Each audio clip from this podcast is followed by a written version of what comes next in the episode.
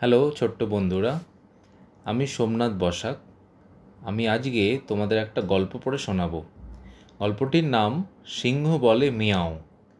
গল্পটি লিখেছিলেন তনিয়া লুথার আগরওয়াল এবং গল্পটি ইংরেজি থেকে বাংলায় ট্রান্সলেট করেছেন কনিকা বন্দ্যোপাধ্যায়।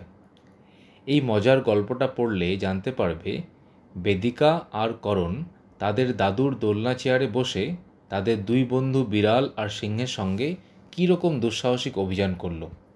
চলো গল্পটা শোনা যাক। বেদিকা আর করণ দাদুর দোলনা চেয়ারে গাদাগাদি করে বসে বই পড়তে ভালোবাসে। বেদিকা বলল, সিংহটাকে দেখ, ছবিটা খুব ছোট। দাদুর সেই কাঁচটা, যেটা দিয়ে ছোট জিনিস বড় করে দেখা যায়, আমাকে এনে দে, করণ বলল। করণ দাদুর কাঁচটা কাছে দূরে সরিয়ে দেখতে লাগল। বেদিকা দেখ, সিংহটা কত বড় হয়ে গেল, করণ বলল। সিংহটা নড়ছে করণ, বেদিকা ভয়ে চেঁচিয়ে উঠল। ঠিক তখন করণ আর বেদিকা কাঁচটা রেখে দাঁড়িয়ে উঠে দেখে তাদের সামনে একটা বিরাট সিংহ।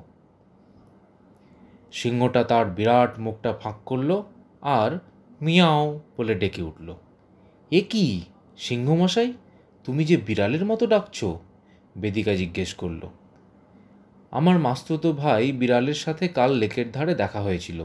যখন আমরা লেকের জল খেলাম, তখন তার মিয়াও ডাকটা পেয়ে গেলাম।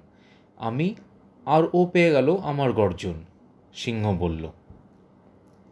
কি ভয়ানক, সিংহমশাই, তোমার মাস্তুতো ভাই বিড়ালকে কোথায় পাবো? করণ জিজ্ঞেস করল। মনে হয় ও কোনো গাছের ওপর পাখি ধরার জন্য ওঁত পেতে বসে আছে। সিংহ জবাব দিল, বেদিকা, এসো, আমরা সিংহমশাইকে ওর দর্জন ফিরে পেতে সাহায্য করি, করণ বলল। আমাদের সাথে এসো, সিংহমশাই, বেদিকা বলল। ঠিক তখনই তারা সিংহের গর্জন শুনতে পেল। তারা খুঁজতে খুঁজতে দেখতে পেল একটা উঁচু গাছের ডালে বিড়ালটা বসে আছে। বিড়ালকে বেদিকা বলল, বাপ রে, তুমি খুব জোরে ডাকতে পারো তো? হ্যাঁ পারি। আর সিংহ? ও তো আমার মতো মিয়াও করছে। এখন আমি বনের সব পশু পাখিদের ভয় দেখিয়ে দিতে পারি, বিড়াল জবাব দিল। সিংহমশাই তার গর্জন ফিরে পেতে চায়। দয়া করে তুমি তাকে গর্জন ফিরিয়ে দাও। কারণ এই কথা শেষ করার সাথে সাথে সে একটা হ্যাঁচু বলে হাঁচি দিল। তারপর আর একটা আবার একটা আবার আবার। থামো, করণ। আমারও আবার হাঁচি আসছে। হ্যাঁ চু। বেদিকা হাঁচি দিতে শুরু করল। তারপর সে হেঁচেই চলল। কেউ কিছু বলবার আগেই বিড়াল আর সিংহ হাঁচি দিতে শুরু করল। তারা ডাকতে পারছে না, হাঁচি দিয়ে ফেলছে। বিড়াল গর্জন করতে পারছে না, সিংহ মিয়াও করতে পারছে না। দুজনে দুজনের দিকে তাকিয়ে হেঁচে চলেছে। এবার হাঁচি থামিয়ে সিংহ মিয়াও করতে গেল। ওমা, গর্জন বেরিয়ে এলো। আর বিড়াল গর্জন করতে যেতে গলা দিয়ে বেরোলো মিয়াও। বেদিকা হাততালি দিয়ে খিলখিলিয়ে হেসে বলল, সিংহমশাই, তোমার গর্জন ফিরে এসেছে। হ্যাঁ আমি গর্জন করতে পারছি। তোমাদের তার জন্য ধন্যবাদ, সিংহ জবাব দিল। বিড়াল মোটেই খুশি ছিল না।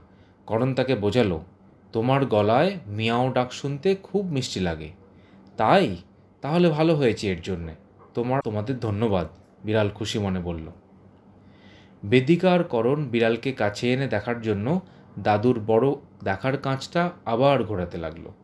কাঁচটা ঘোরাতেই বিড়ালটা ছোট হয়ে যেতে লাগল।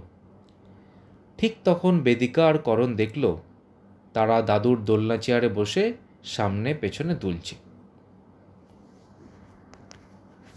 গল্প এখানেই শেষ হলো।